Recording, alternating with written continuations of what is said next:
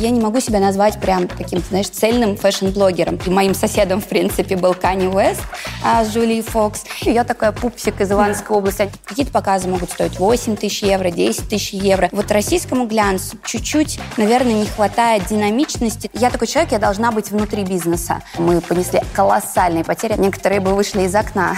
Я такая вспоминать не хочу. Всем привет, меня зовут Мадонна. Мы недавно запустились. Пожалуйста, подписывайтесь, для меня очень важна обратная связь. Сегодня у меня в гостях бизнес-вумен, fashion-инфлюенсер, владелица э, салонов красоты Keep Looking и бренда Эстетик Ксения Шипилова. Привет, Ксюша. Привет, Мадонна. Спасибо большое за приглашение. Тебе спасибо, что пришла. Я знаю, что ты в разъездах по различным уже fashion-мероприятиям, в том числе неделям моды, и вот ты сейчас готовишься, я знаю, к поездке в Милан. Расскажи, пожалуйста, с чем связано такое преображение, можно сказать, и увлечение модой? Э, возможно, раньше я этого не замечала, или просто ты стала углубляться в эту сферу? За fashion-инфлюенсера спасибо большое. Мне очень приятно, что мы работаем наперед. А, я действительно стала не так давно а, увлекаться всей fashion-индустрией. И я не могу сказать, что у меня поменялся фокус, что я решила сменить направление. Я, наверное, больше расширила границы, потому что я занимаюсь э, бьюти-индустрией, работаю в этом более пяти лет. И понимаю на сегодня то, что у этого есть какие-то границы, что если посмотреть во всем мире, то нету ни одного, наверное, бьюти-блогера такого мирового, кого бы я знала, кто бы не был связан с какими-то другими направлениями. Если Кайли Дженнер запускает косметику, то ее знает до этого Кайли Дженнер как э, в любом случае она, наверное, просто медийное лицо, да, они, а, я даже не знаю, как их правильно назвать, кто она, модель, она не модель, ну просто как из шоу-бизнеса человек. Если говорить о Хейли Бибер, она начинала также, сейчас она запускает в ближайшее время свою косметику, она тоже начинала с развития fashion-индустрии. Поэтому каждый человек проходит какой-то путь через fashion-индустрию, когда он хочет сделать что-то глобальное. И я достаточно долго а, работала только вот над, над, своей, а, над своим блогерством в бьюти, и я понимаю, что я достигла какого-то потолка, что я не могу работать уже с иностранной аудиторией. А мне это интересно, так как я много провожу сейчас времени в Париже, то почему бы нет? И я как-то да, начала этим увлекаться, и у меня получается, и я как говорится, супер excited. А, скажи, пожалуйста, вот ты планируешь а, такое увлечение превратить а, в бизнес, как это получилось с бьюти, да, с большими оборотами, с собственным брендом и так далее? Или это все еще твоя вот э, детская мечта там, появляться на fashion week -ах, классно одеваться, классно позировать стрит-стайлу и так далее? Ну, во-первых, это, наверное, мечта. Мне кажется, что Большинству э, девушек приятно внимание, приятно, когда на них смотрят, делают комплименты, говорят, о боже, как вы одета, вы фэшн-икона. И, в принципе, когда к тебе приковано очень много внимания. Э, фэшн-индустрия и особенно неделя моды — это такое немножко я даже не могу сказать, это утрированное какое-то, знаешь, такое событие и восприятие всего. То есть сосредоточенность фотографов, модных людей, красивых людей. И вот всей-всей вот, вот этой истории в одном месте за неделю, то есть ты можешь одеваться вообще как-то супер экстравагантно, ярко, и тебе будут наоборот говорить, вау, ты так круто выглядишь, чего нам не скажут в обычной жизни никогда, а покрутят у виска. И, конечно, для меня это интересно, и это нравится, когда тебя фотографируют 50 фотографов одновременно, умоляют, пожалуйста, еще на мою камеру, на мою камеру. Я думаю, что это нравится всем. И поэтому изначально а, все увлечены именно поэтому. А второе, это, конечно, это привлекает внимание а, так как на неделю моды съезжаются люди со всего мира, а, очень влиятельные люди. Сейчас я ездила на несколько показов, была неделя высокой моды а, от кутюр, и в Париже, и там был, и моим соседом, в принципе, был Канни Уэст а, с Джулией Фокс. И, конечно, в Париже творился просто какой-то бум. Все искали меня, даже спутали один раз, выходя из э, гостиницы. А, меня перепутали с Джулией Фокс. «О, Джулия, please, please!» я, А мне, знаешь, было, блин, я не Джулия. Ну, было даже как-то неудобно. Я понимаю, что они как-то меня все фотографируют, потому что они меня перепутали с ней. То есть приятно, наверное, вот это внимание, и это круто, потому что после недели моды классные образы, они разлетаются по всему миру. Тебя начинают использовать какие-то паблики, а, те же самые байеры, которые а, ведут свои страницы, могут быть глобальные, не глобальные, они тебя ставят а, с твоим луком к себе на страницу, ну и, соответственно, ты уже как некое лицо бренда, как лицо какого-то как должен выглядеть человек в том или ином, например, вот в этом жакете. А, ну и третье, это, конечно, классная история, которая дает тебе дальнейшее развитие, она дает тебе сразу а, дальнейшие какие-то предложения, то есть возвращаясь в Россию, а, я сразу получаю какие-то идеи, какие-то предложения по сотрудничеству. А, это работает хорошо уже на следующую неделю моды, то есть сегодня уже, если в прошлый раз я была только на одном показе Миу Миу, а сейчас я поеду уже я сначала думала 2-3 показа, сейчас у меня уже, по-моему, будет 5-6 показов. Это тоже дает, конечно, некоторые бренды оплачивают перелет, проживание. То есть это, конечно, классная бизнес-история. Я знаю, что многие девочки а, за счет этого живут, им платят бренды, то есть они работают не просто по бартеру ради картинки. То есть, конечно, это классный бизнес. Но я это делаю в первую очередь Наверное, потому что я хочу усилить и бьюти-индустрию свою, я хочу и э, усиливаться в своем бьюти-направлении, но и при этом мне очень интересно фэшн, потому что я вижу, что некоторые люди делают бренды, и какие деньги они на этом зарабатывают, мне нравится. Поэтому, конечно, это меня мотивирует. Скажи, пожалуйста, насколько сейчас для тебя лично это такой затратный проект? Или все-таки ты уже вышла на такой уровень, где э, твое увлечение модой, так скажем, не бьет по карману? Нет, это однозначно затратная история. А, когда я начала работать с Ибрагимом, наверное, началось все с этого, я ему сказала свои ожидания и свои цели. В принципе, они были ну, четко сформулированы, он понял мой запрос, и после этого мы начали с ним подбирать какие-то луки, менять мой гардероб. Конечно, самая затратная история — это именно смена имиджа и дополнение к твоему гардеробу. То есть для того, чтобы ты был в тренде, для того, чтобы ты был модным по, по меркам недели моды, да, ну, такой глобальной фэшн-индустрии, то, конечно, ты должен покупать какие-то модные вещи. Пусть я, например, совершенно не любитель каких-то вот таких разовых историй, какая-то вот фишка вышла, какая-то вещь, которая стала э, там гипермодная. А, я в жизни не очень сторонник этого, но чтобы залетать в тренды, чтобы становиться трендсеттером, конечно, ты должен зачастую покупать эти вещи. То есть, может быть, они становятся бесполезны, и то зачастую мы можем купить и через там 2-3 недели уже продать эту вещь, а, просто потому что ее уже начинают носить все, и тебе уже ну, нужно продать, пока ее еще будут покупать. То есть ты как люди. бизнес-вумен а, сразу можешь подумать о том, чтобы продать эту вещь, если она тебе не нужна в дальнейшем. Ты знаешь, я никогда раньше этого не делала, но Ибрагим меня, в принципе, поставил на, на истинный путь, и я даже недавно ему задала вопрос, Ибрагим, он мне говорит, вот давай продадим вот эти вещи, эти, эти. Я говорю, слушай, ну это же какие-то культовые платья, а, ну, я их коплю, собираю коллекцию, может быть, там когда-то вот я буду смотреть, заходить в свою гардеробную. Он говорит, ну, самые красивые можно какие-то вещи оставлять, но в целом не бойся никогда обновлять свой гардероб. Он на самом деле просто пылится, и ты не помнишь про эти вещи. И сейчас у меня такая, знаешь, перестройка в голове, а, потому что я а, просто продаю те вещи, которые для меня там были значимы, которые я надевала один-два раза, но я их продаю за нормальные деньги, и за эти деньги я покупаю, продала два-три платья, купила какую-то красивую вещь нового сезона, которая мне помогает развиваться, быть в тренде и зарабатывать в последующем. И это, конечно, все стоит больших денег, а, даже поездка какая-то в Париж, а, например, прошлой осенью мы ездили на неделю моды, у нас был только один показ, и мы ездили целенаправленно, чтобы делать контент, чтобы у меня были встречи с моими а, партнерами, брендами из бьюти, но в целом мы просто снимали очень много контента, который сработал потом всю осень. Я теперь все думают, что я переехала в Париж, потому что у меня нет фотографий из Москвы, и весь контент практически из Парижа. И, конечно, это работает хорошо твой распорядок дня, условно говоря, когда ты в поездке в Милане, в Париже на неделе в моды, потому что мы видим такую идеальную картинку, как уже постфактум, но как у тебя проходит день там от начала и до конца, один день? А, ну, когда мы ездим по нашим делам, фэшн-делам а, с Ибрагимом в Париж, а, то, конечно, я беру не только с собой в поездку приглашаю Ибрагима, мы еще приглашаем а, визажиста, и она же по совместительству стилист по волосам. И мы начинаем обычно более свободный день мы начинаем сразу забивать съемками, то есть мы снимаем очень много контента. И если есть какие-то мероприятия, если есть какой-то показ или что-то еще, то просто до этого времени мы делаем съемки, мы собираемся, мы меняем образы. То есть ну, все достаточно просто. Мы просто ищем какие-то локации, берем машину, уезжаем, либо идем гуляем, снимаем.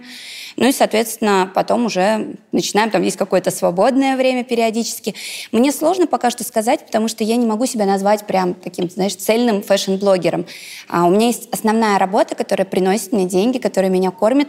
Фэшн для меня а, больше сейчас как а, увлечение, которое, которое работает, которое у меня получается. И я понимаю, что мне нужно делать, чтобы оно переросло а, в некий бизнес. И сегодня я могу на это тратить, э, там, выделяя на поездку 2-3 дня, я могу тратить на это все свое время. И я понимаю, что нам нужно заниматься именно съемками, что именно контент определяет потом а, твое портфолио для фэшн-блогера его контент — это действительно портфолио, но при этом а, мне не нравятся вот эти истории с бесконечными переодеваниями, потому что у меня тоже складывается ощущение, что, что люди еще делают, помимо того, что просто переодеваются, когда в одном видео по 10-20 луков за раз, ну ты сам в это даже не успеваешь вживаться, и поэтому не знаю, мне нравится, когда я вживаюсь в какой-то образ. Если мы фотографировались в этом жакете, что потом я в нем могу выйти, что в нем я чувствую себя комфортно, что люди, как люди это видят. Мы же делаем это не просто так, чтобы бренд поставил галочку, чтобы люди тоже это оценили, чтобы люди могли а, примерить себе этот образ, чтобы люди могли а, захотеть или сохранить эту фотографию. Поэтому мне кажется, что в каждый образ нужно вживаться, и поэтому скорость должна быть чуть-чуть меньше. А когда ты за день переодеваешься 50 раз, то народ даже не успевает, знаешь, отслеживать вот это, то есть менять картинку. А, поэтому пока что, или, может быть, у меня пока недостаточно работы, поэтому я так говорю, но мне бы хотелось, чтобы каждый мой образ а мне они в основном очень-очень нравятся и подходят, чтобы он запоминался, и чтобы, когда я вижу, что сколько сохранений, сколько лайков стоит на какую-либо фотографию, а, сколько репостов, то я понимаю, что, что он однозначно зашел. А, Ксюша, расскажи, пожалуйста, про работу с Ибрагимом Гациевым. Он в последнее время стал одним из, мне кажется, таких медийных и узнаваемых стилистов в России, причем не работающих э, внутри глянцевой индустрии, да, там в печати и так далее, а такой стилист работы с инфлюенсерами. Как ты вообще на него вышла и почему именно он? Мне нравится Ибрагим. Давно уже нравится. И в первую очередь я считаю, что он очень талантливый. А второе, что мне в нем очень нравится, что он такой слегка недоступный, чему он на самом деле учит меня. Он говорит, Ксюша, хватит быть всем такая супер френдли, нужно быть более закрытой, люди не должны знать, где ты в каждую секунду, что ты делаешь, что ты ешь. Ты должна быть более закрытой, тогда а, вот этот дефицит, он создает желание узнавать больше, а, создает, знаешь, такое желание наблюдать за человеком. А за Ибрагимом я давно наблюдаю в Инстаграм, и я знала всегда, мы с ним работали а, где-то два года назад или полтора года назад мы работали на съемке, заказывала у него тогда а, какому-то своему проекту, и мне очень понравился его подход – а, но было дороговато немножко, и я такая думаю, блин, мне так он да, нравится. Если но... не секрет, какой, какая сейчас стоимость у Ибрагима? Я думаю, что это лучше спрашивать у Ибрагима, да, мне кажется. Просто я, когда э, уточняла для определенных проектов, я поняла, что он очень дорогой. Мне кажется, что он один из самых, наверное, дорогих стилистов в России. Да. Вот. А мне кажется, что просто это обусловлено тем, что он просто не хочет со всеми работать. Он, он такой стилист не для всех. А, что те, кто готов работать за какую-то определенную стоимость, сумму, то с ними он уже начинает как-то взаимодействовать. Мне кажется, что он так сразу ограничивает число людей, вот как раз-таки свою вот эту закрытость, недоступность а, каким-то порогом ценовым. А, и спустя год после съемки я думала еще долго об Ибрагиме, я хотела попробовать, я стала наблюдать, а затем за разными фэшн-блогерами, и мне хотелось попробовать. И спустя какое-то время я на него вышла, мы встретились, мы пообщались, и что-то, знаешь, немножко как-то это подзабылось, потом через два месяца я опять поняла то, что я хочу целенаправленно, мне хочется поехать на неделю моды. И мне хочется а, в Европе быть крутой, классной, быть а, вот в этой теме. И мы еще раз поговорили, и мы начали работать. И как-то у нас все складывается, мне нравится. Ну, я так понимаю, что он сопровождает тебя в том числе на неделе моды. А, расскажи, пожалуйста, вот такая инструкция, может быть, девочки, которая когда-то мечтает да. съездить э, на неделю моды. Как получить приглашение на там, лучшие показы мировых домов? А, вы сами связываетесь с мировыми домами или в большей части пригла- приглашения отправляют тебе как да. инфлюенсер? Есть такой способ, когда ты пишешь сам а, в дома, а, в фэшн, фэшн-дома, а, в дома, в разные бренды, и ты а, пишешь и рассказываешь о себе. И, соответственно, говоришь, что вот я хотел бы участвовать, прикрепляешь свое какое-то портфолио, что ты фэшн, не фэшн-инфлюенсер, что ты просто инфлюенсер, в каком направлении ты работаешь, и, соответственно, ждешь ответ. А в Париже, скорее всего, тебе даже не ответят. Вот. А мне повезло а, в том плане, что я достаточно неплохой клиент а, у нескольких брендов. И я в принципе, а, достаточно неплохо, мне кажется, смотрюсь а, в бренде Miu Miu. И а, благодаря Ибрагиму в том числе, мне кажется, меня пригласил именно русский офис – российский офис, русский офис, как правильно, важно, да. да. Меня при, пригласили из нашего офиса, пригласили на неделю моды, на показ, и мы выбрали просто топовый лук. И мне кажется, что это как раз-таки и было знаешь, ключом во многие двери, потому что а, мне писали потом и из нашего офиса, мне говорили там комплименты очень многие люди. То есть очень важно, как ты отрабатываешь тот а, показ, на который ты приходишь. Поэтому в первую очередь, если человек хочет стать а, фэшн-инфлюенсером, мне кажется, что нужно Первое – это посмотреть, есть ли у тебя контакты с каким-то офисом, э, с каким-то брендом, и, возможно, с ними поговорить, договориться о каком-то возможном сотрудничестве, либо ты клиент, и можешь с ними хорошо пообщаться на эту тему, либо попробовать действительно написать дома. Сегодня уже мой пиар-директор э, сделала мне много приглашений на вот э, ближайшую неделю моды в Милане, то есть мы уже прикрепляем свое портфолио, то, что мы очень классно выступили на неделе моды а, в Париже, а, на каких показах мы были, ну и, соответственно, уже они идут. И в Милане чуть проще с этим, а они более как-то открыты к новым людям а, в этой индустрии. Вот. Ну, соответственно, я думаю, что так. И еще есть такой момент, что некоторые бренды, есть агентства, которые продают на самом деле приглашения. Я скажу честно, что когда я а, поехала вот прошлой осенью, я очень хотела купить а, какое-то приглашение, но считается крутейшим вообще был Баленсиага. И предполагалось, что приедет Ким Кардашьян, что приедет Канни Уэст. Но это потому, что они, в принципе, периодически приезжают, приезжают на этот показ. И Вокруг этого показа было очень много шума. И я даже узнавала, сколько это стоит, сколько это там все какое-то в биткоинах, все в каких-то... Ну, в общем, там как-то все очень, так знаешь, сложная система. Если не секрет, сколько это стоит? Слушай, это переводить? стоит до хрена, если честно. И, наверное, поэтому я потом такая ну, думаю... Это миллион, два, три, примерно. А, ну, есть разграничение первый ряд, второй ряд. Я mm-hmm. даже знаю люди, которые покупают. Я знаю люди, которые зайцем проходят, например, по чужим приглашениям на неделю моды. Но это такая история. А, а так на разные показы на Баленсиагу в первый ряд, по-моему, стоило 15 тысяч евро, а второй, третий ряд это такой типа средний считается, 12 или 11 тысяч евро. Все зависит от показа. Какие-то показы могут стоить 8 тысяч евро, 10 тысяч евро. На самом деле просто какие-то деньги сумасшедшие. И я просто поузнавала, поузнала, потом думаю, нет, я хочу все сама, я хочу быть желанным гостем на этом мероприятии, потому что я пришла на Умиу-Миу, ко мне подошли из офиса уже европейского, а, ко мне подошли и поблагодарили за то, что я пришла. Зачастую ведь отслеживают, даже не зачастую, а чаще всего эти бренды знают, кто к ним приходит, и они отслеживают, кто пришел под своим приглашением или нет.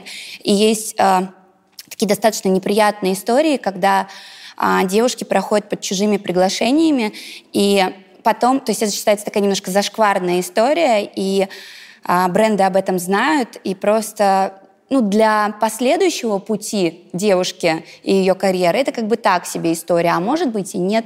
Поэтому... Э, э, я так понимаю, что российские блогеры в том числе проходят. Ну, я знаю некоторых людей, да, знаю истории, когда не очень хорошо о них отзываются в Европе, потому что, ну, так делали. Не сильно давно, пару лет назад, считалось, э, что а, модные редакторы, главреды отказывались сидеть вообще в одном ряду с фэшн-инфлюенсерами, считая, что блогеры, фэшн-инфлюенсеры — это немного э, не тот уровень, и посадить их подальше. Сейчас как относятся к фэшн-инфлюенсерам на показах? Есть ли другое отношение к вам там, по сравнению там, с главредами и уважаемыми там, журналистами из глянца? Или ты этого не чувствуешь, что уже как-то не попала в эту струю?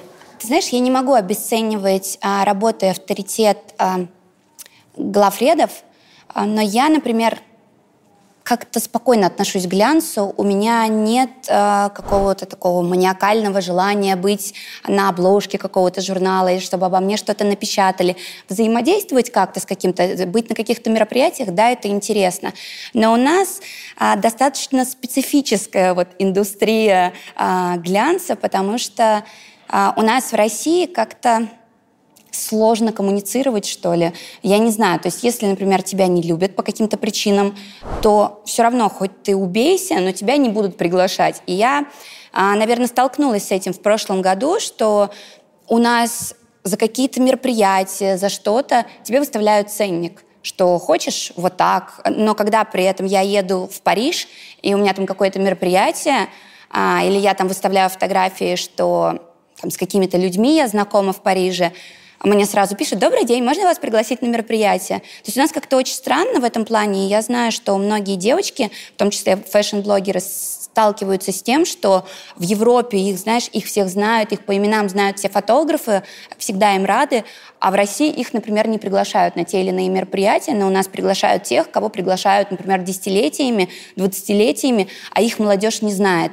Поэтому мне кажется, что вот российскому глянцу чуть-чуть, наверное, не хватает динамичности, то есть вот он как-то вот идет такой очень консервативный. И он, закрытый, они, наверное. Они да? закрыты, держат какую-то марку, а не некую. И, может быть, боятся а, смещаться куда-то в сторону, чтобы не растерять свою авторитетность, может быть. А, но они остаются где-то там. То есть некоторые издания у меня ассоциируются с людьми постарше. Хотя глянец — это про то, что модно, про то, что ярко, молодо. Это и уважение к тем, кто постарше. Это всегда какой-то... Это статус к тем, кто постарше. Но про то, что ярко, модно — это про молодежь. Поэтому э, я сталкивалась с тем, что э, на показе Миу Миу были э, разные представители российского глянца, и не очень они как-то, знаешь, были приятно удивлены или не рады. Да я более того скажу, даже некоторые девочки-инфлюенсеры не очень рады, потому что это все равно какая-то конкуренция, а, потому что я знаю то, что есть какой-то есть всего несколько мест, то есть квота какая-то, которая дается, например, там, на страну и на какой-то вот офис, например, на российский, что могут пригласить несколько инфлюенсеров. Но мне как-то это удивительно, потому что я, в принципе, не ходила, как-то ни у кого не просила, то есть у меня был... Я хороший клиент в бренде, меня пригласили как хорошего клиента. И, соответственно, вот как-то у нас сложилась эта история. Ну, в общем, все не рады, вот я тебе так скажу. Если взять европейских, то они наоборот. Мне кажется, что они я даже больше скажу, что я вот с Тиной Кунаки пересекалась два раза. Однажды меня пригласил бренд Александра Рич, а, когда-то несколько лет назад а, от Айзель меня пригласили, потому что я была хорошей клиенткой этого бренда. И там я попросила сфотографироваться Тину Кунаки, с ней познакомилась, она очень приятная девушка. И сейчас я была на показе в Атье, в Париже, и там тоже ее встретила, и я ей там сказала «Добрый день, Тина, мы с вами знакомы». То есть, может быть, она меня не помнит, но при этом она настолько... То есть она не сделала вид «А, да». То есть она как-то вот улыбается, она приветлива очень. И для них, мне кажется, может быть, Тине не нужно, конечно, общение со мной, как и, в принципе, я для нее просто там какой-то человек с показа, один из сотни.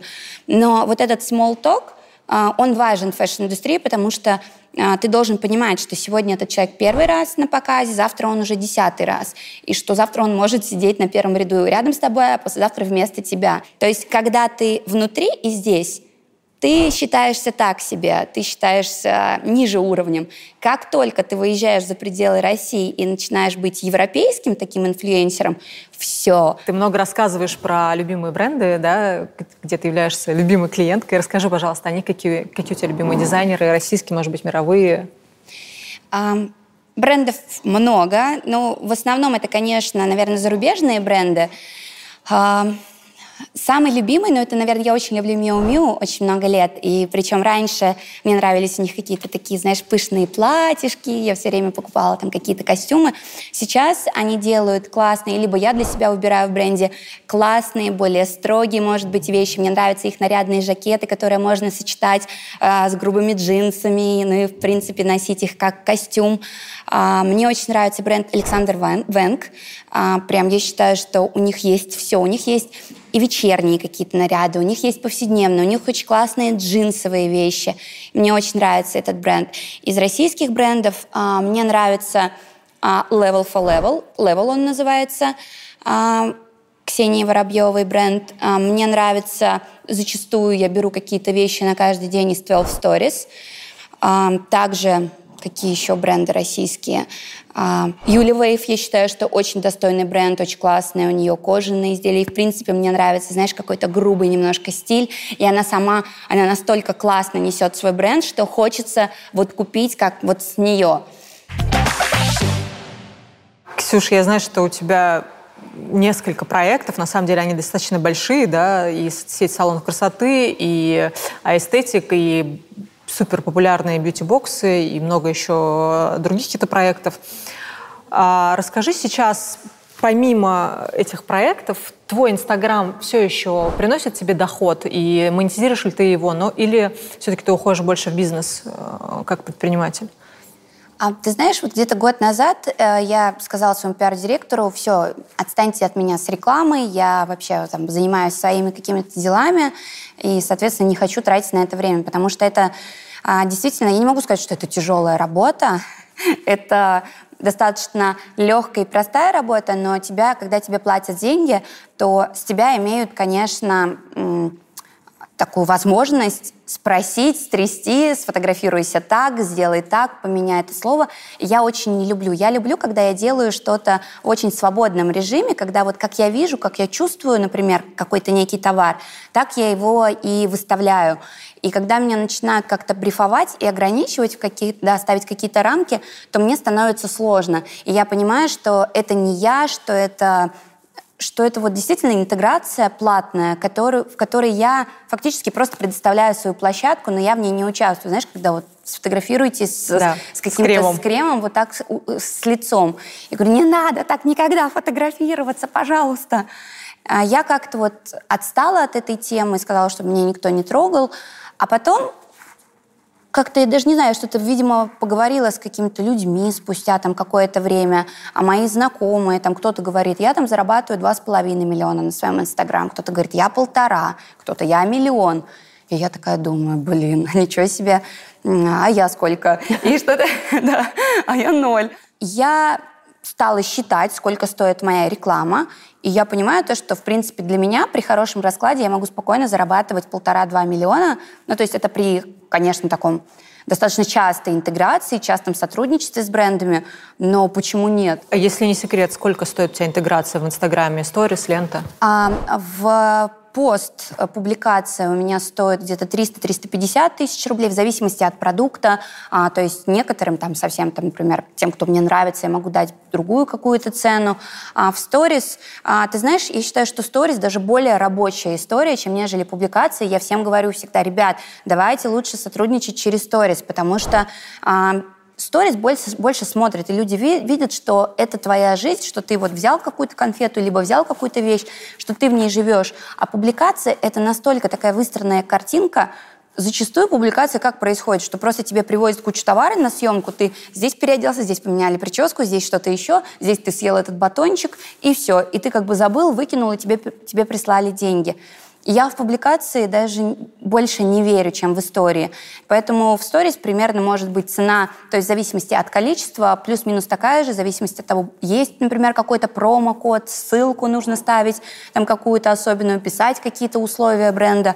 То есть в целом так. Есть какие-то более дорогие интеграции, а, которые может стоить 500 тысяч рублей, там 450. То есть все зависит от того, что хочет бренд и насколько он хочет какую-то эксклюзивность.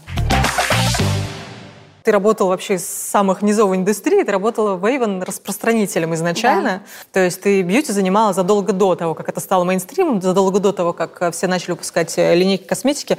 Откуда вот такой успех именно в бьюти-индустрии у тебя? У тебя это какая-то команда специальная или операционка на ком-то из профессионалов в сегменте? Ты знаешь, мне кажется, я это просто чувствую, и мне это нравится. Для меня вот каждый бизнес, каждый проект, за который я берусь, это некая такая игра сама с собой, какая-то шалость, которая удается, э, ну вот, э, да, моя шалость с бьюти э, бизнесом вот как-то у меня удалась. И в детстве я действительно работала, но даже работала не я, а моя сестра оформилась представителем Вейвен, но ей мама не разрешала работать, потому что ей не было 18 лет, поэтому мы оформили на маму, и, соответственно, у нас как-то очень вот в семье как-то супер пошло. Я тогда вообще, если сестре было лет 16, соответственно, мне было 12. В общем, мы были такие мелкие, это было так классно. Я помню, что мы стали... Во-первых, моя мама стала координатором. Координатор — это тот человек, у которого вот группа представителей. У нее было по области 200 или 250 человек, таких представителей, которые ей вот везли все эти заказы. Сколько заказывали у нас косметики, это просто какой-то космос. А и... среди кого ты распространяла? Там во дворе или там в школе? А, в школе это были мамины какие-то знакомые. Ты знаешь, это просто даже, вот если вспомнить сейчас, в каком количестве, на самом деле, народ потреблял этой косметики. В общем, а самые большие заказы даже были из швейных цехов. Косметику используют зачастую даже не те девушки, которые вот нам кажутся очень ухоженными или что-то, а действительно, вот швеи, женщины, они покупали из месяца в месяц, зарплаты до зарплаты, они делали огромные заказы, и потом одноклассники, соседи, то есть у нас покупали как-то глобально количество людей, и было круто. Но она доступная была. Ксения, расскажи, пожалуйста, про э, внутреннее управление компанией. Какой у тебя штат и кто сейчас им управляет? А у меня в штате где-то около 150 человек. Мы как-то не выросли а, в людях, потому что там кто-то увольнялся после карантина, знаешь, у людей. Ну, это немало, 150. Да, но у нас несколько компаний, да, работает около 150 человек много людей, а, много людей я, знаешь, воспитала, взрастила, которые сейчас тоже уже успешно работают вне салонов. А, я не могу сказать, что я доверяю, безусловно, и слепо а, управленцу, одному человеку свой бизнес. У меня есть очень сильный управляющий в который я сделала, управляющий по сети. У меня есть в Aesthetics есть генеральный директор, которому я доверяю там, финансы и, в принципе, очень хорошо их ведет. А, я не могу доверять, а, безусловно, потому что я такой человек, я должна быть внутри бизнеса. То есть мне сложно быть вне. Если я вне, у меня был такой опыт. А, я с одним мальчиком делала совместный цветочный бизнес. Я вошла туда инвестором, я не занималась этим. Это значит, мне это не очень интересно. Все-таки салоны — это мое детище, и я понимаю, каким я хочу его видеть. И зачастую, то есть у меня был опыт, когда я отходила от дел, когда у меня был вот масштабный а, проект с боксами, когда мы делали 20 тысяч штук, у меня просто не было времени на то, чтобы а, быть в салонах. И тогда я поняла то, что очень многие люди, которые работают в салонах, им очень важно, их одна из главных вот, и основных мотиваций, почему они работают, им важно, что они работают со мной. Не то, что они работают даже в Киплукин. Для них Киплукин — это я. И я старалась от этого отойти. То есть вот что я не могу всем уделять внимание. И меня это действительно даже подбешивает отчасти. Я думаю, блин, вы взрослые люди. Вам там 25, 30, 20 лет. Вы зарабатываете здесь деньги. Почему вам вот вам, нам нужна Ксения? Мы хотим, чтобы Ксения делала для нас вот так же, как вот она делает для других. А сейчас, наверное, я, может быть, понимаю, то есть для них это я какой-то мотиватор. Каждому из нас нужен человек, рядом с которым ты веришь больше в себя, когда ты знаешь, что все будет хорошо, а, который тебя вдохновляет. И я, наверное, для многих сотрудников являюсь таким человеком, и я понимаю, что, например, многие вопросы, предположим, сотрудник говорит, я, вы знаете, перегорела, я увольняюсь, ну вот все, это вот не мое. С ней поговорила одна управляющая, поговорила вторая управляющая, с ней там разговаривали все коллеги. В итоге а, мы, например, с ней встречаемся, работаем где-то вместе. Я с ней сажусь разговаривать, я говорю, я понимаю то, что вы уходите, а, мне вот правда очень жаль, я, может быть, как-то не уделила вам там нужное внимание. Я просто хочу сказать, что мне бы очень хотелось с вами работать, что я вижу у вас потенциал, что я бы хотела, и я, вас, и я вас очень верю. Поговорим о деньгах. Э, раз мы говорим о бизнесе, скажи, пожалуйста, какой у тебя э, самый прибыльный проект из всех твоих проектов, если можно, около суммы в месяц там, оборотов? А, но это, наверное, я считаю, что самый стабильный заработок – это самый лучший заработок. И это, конечно, салоны. А, потому что бьюти-боксы, они могут быть классными, они могут тебе принести хорошую сумму денег а, в моменте, но потом, может быть, случится вот такая история, как у нас случилось полтора года назад, и ты потом еще должен будешь. И сейчас, знаешь, мало кто знает, что мы на самом деле отрабатываем сейчас. А, мы понесли колоссальные потери, я даже не буду говорить, какие, но это Некоторые бы вышли из окна от таких денег, которые а, мы понесли и после этого проекта. А можно уточнить, понесли потери из-за закупки самих э, товаров или все-таки для возврата людям, которые не получили свои товары?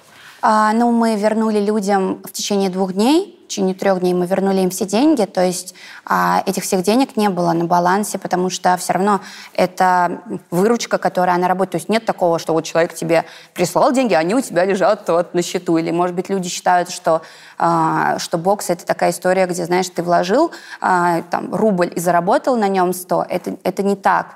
Это колоссальные. То есть за счет количества ты зарабатываешь. На самом деле боксы, чем больше ты делаешь, тем меньше ты зарабатываешь, потому что когда ты делаешь тысячу штук, ты можешь с брендом как-то договориться о том, чтобы он тебе дал что-то бесплатно, чтобы он тебе дал тысячу штук, а ты ему там год должен потом, например. А, когда ты делаешь две с половиной, три, пять тысяч штук, ты не можешь. Соответственно, ты уже закупаешь. Соответственно, себестоимость твоего продукта уже растет. То есть бокс тебе уже стоит больше. И твой заработок, твоя прибыль тоже падает. Вот, а, мы, ну, во-первых, коробки, например. Представляешь, у нас 20 тысяч коробок было заказано, коробка стоит порядка тысячи рублей. А затем есть товары, которые мы заказываем а, не наши, не, не дистрибьюторские а, товары, а, товары наших партнеров. Соответственно, которые они привозили под нас, которые они не забирают обратно. То есть это тоже товар, который у нас потом лежит и который ты не можешь его продавать просто так, ты не можешь его продавать в салонах, ты не можешь его... Ну, то есть ты должен что-то придумывать, потом выдумывать с этим товаром. Но, соответственно, когда ты делаешь тысячу штук, у тебя э, есть возможность как-то э, поработать бесплатно с брендом. Когда ты делаешь 20 тысяч штук, то у тебя это уже стоит тебе какую-то цену.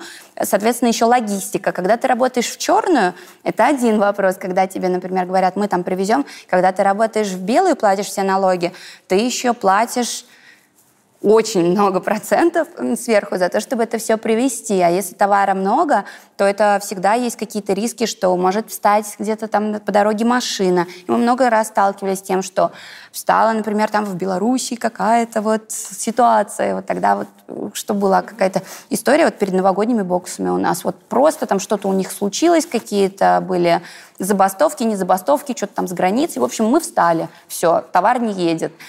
Самый стабильный мой заработок – это салоны красоты. Мы делаем хорошие достаточно а, выручки, мы делаем где-то а, по 15, а, бывает 17 миллионов рублей выручку в салоне, в одном чуть больше, в другом чуть меньше.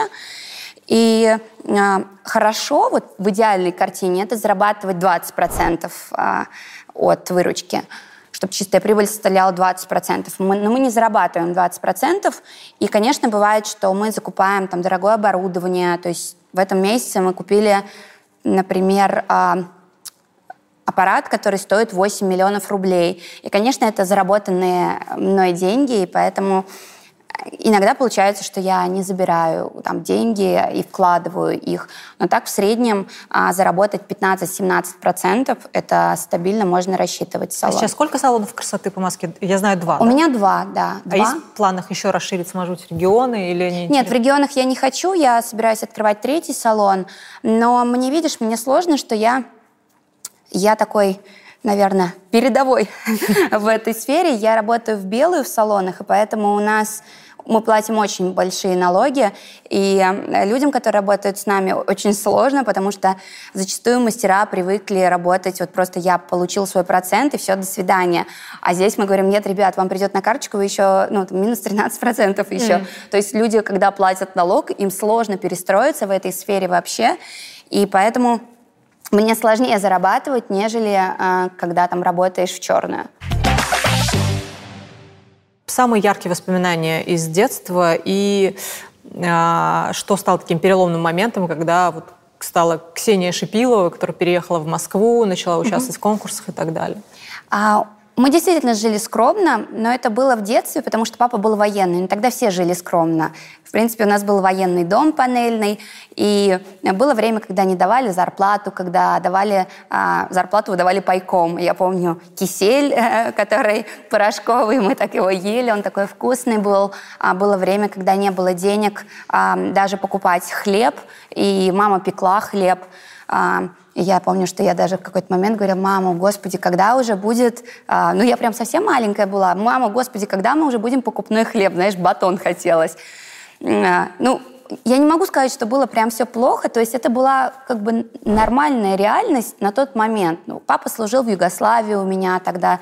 Ну, то есть какие-то были моменты, и, но при этом я помню счастливый момент, когда папа возвращался. Я помню, что он возвращался с таким с черным мешком, и там было куча каких-то сладостей, каких-то вещей, а, какие у нас, какое у нас было счастливое детство. Ты знаешь, я не пожелаю себе другого детства. Переломный момент на самом деле случился, но опять же, мы тогда не стали богатыми, но мама с папой, они как-то разошлись, и мама стала активно работать, и для меня мама такой нек- некий кумир – который показал, что женщина может очень много. И мама начала заниматься бизнесом, но он был простой, этот бизнес, она ездила, а тогда еще в Лужниках был рынок, а мама ездила в Лужники, ездила, не помню, Черкизово тогда был рынок, я даже однажды на Черкизово была, привозила вещи и занималась торговлей, соответственно, вот у нас в Иваново.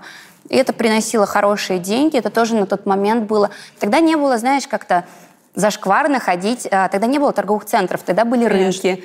Были рынки, и тогда даже не было крытых рынков. Я помню, как мы мерили на картоночке какие-то там сапоги, какие-то куртки.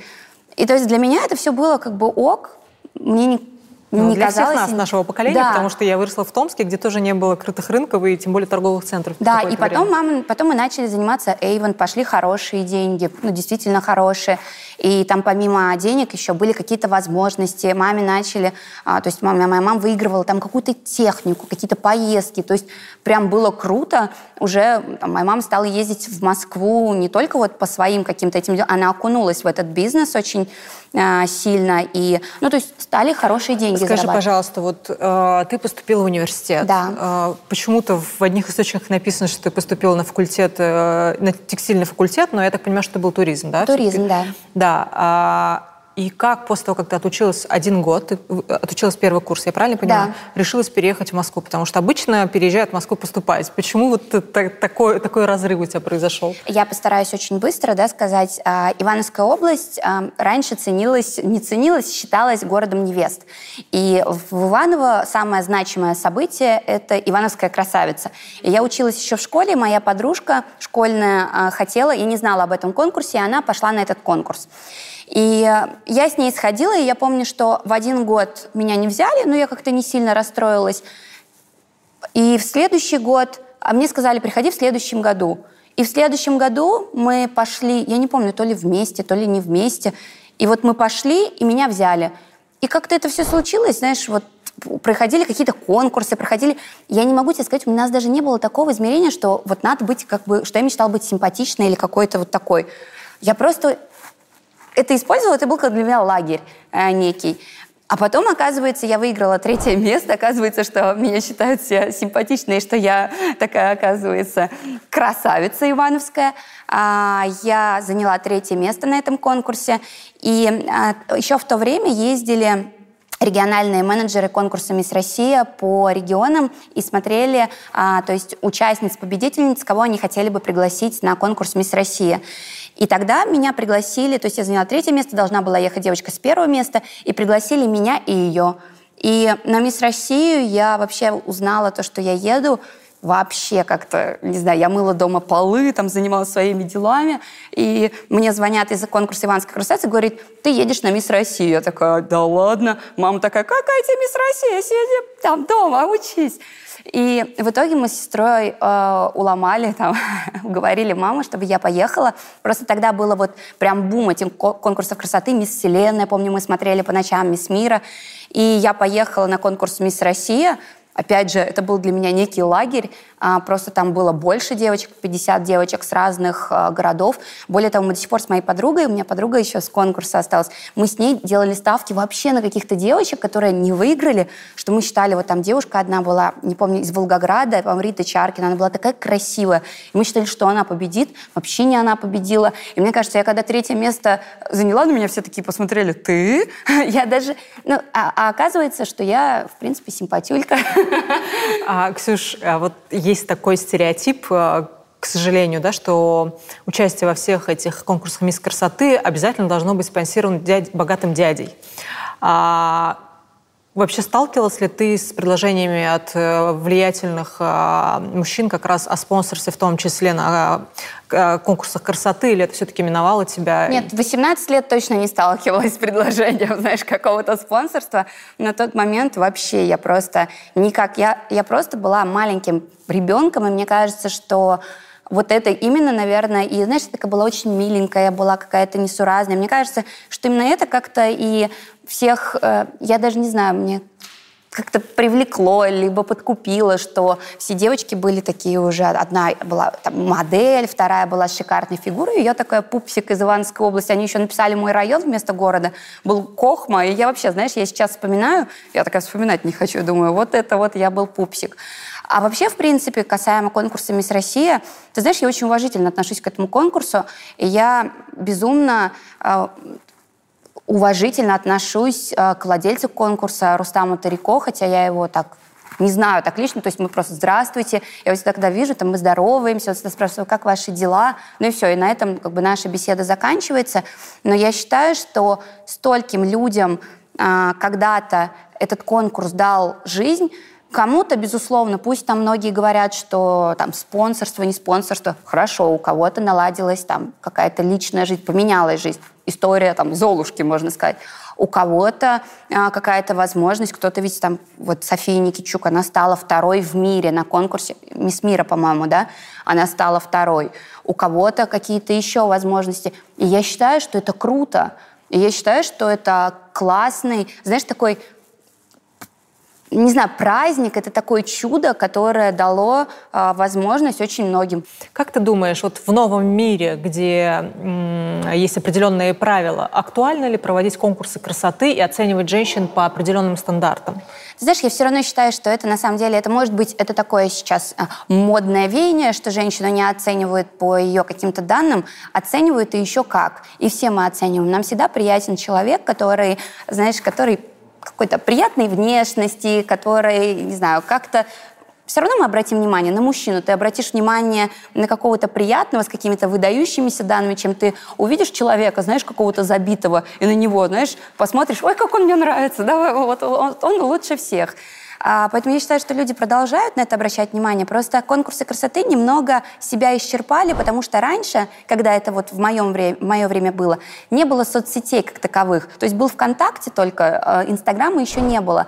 И тогда увидеть красивую девушку, разных красивых девушек, это еще поискать надо было. Это реально надо было ехать в глубинку, как раньше было. Поехал в глубинку искать себе невесту. Сейчас Инстаграм дал возможность вот все на виду, все красотки. А те, кто не красотки, они себя делают красотками с помощью, с помощью нужных программ. И поэтому конкурсы, когда показывают нам, что вот мы выберем топ-50, ты думаешь, да какие топ-50? Я подписана на всех красивых, кого я считаю. И то есть получается вот это вот бессмысленно. И поэтому, может быть, для того, чтобы конкурс существовал, я разговаривала с организаторами, мы сейчас с ними взаимодействуем, мы партнеримся с конкурсом «Мисс Россия», я им говорила свое мнение, что не хотите ли вы как-то поменять, а, может быть, чтобы это был не про конкурс красоты, потому что вот это считается уже так не очень, а, типа, говорить, что вот она самая красивая, а чтобы это был как некий такой лагерь для девочек, что а, где ты даешь девчонкам возможность там выбирать каких-то девчонок, где они могут быть активные. Я провожу конкурс «Мисс студенчества» сейчас в Иванской области, и мы именно так выбираем девчонок с активной жизненной позицией, а, где человек может представить свой какой-то социальный проект, где она там классная спортсменка, где она что-то еще, но при этом она приятной наружности. Вот мне кажется, в этом случае Мисс Россия имеет, ну вот, э, имеет э, как бы шанс и смысл жизни. А вот это, конечно, пышное платье и корона на голове, наверное, это уже немного в прошлом.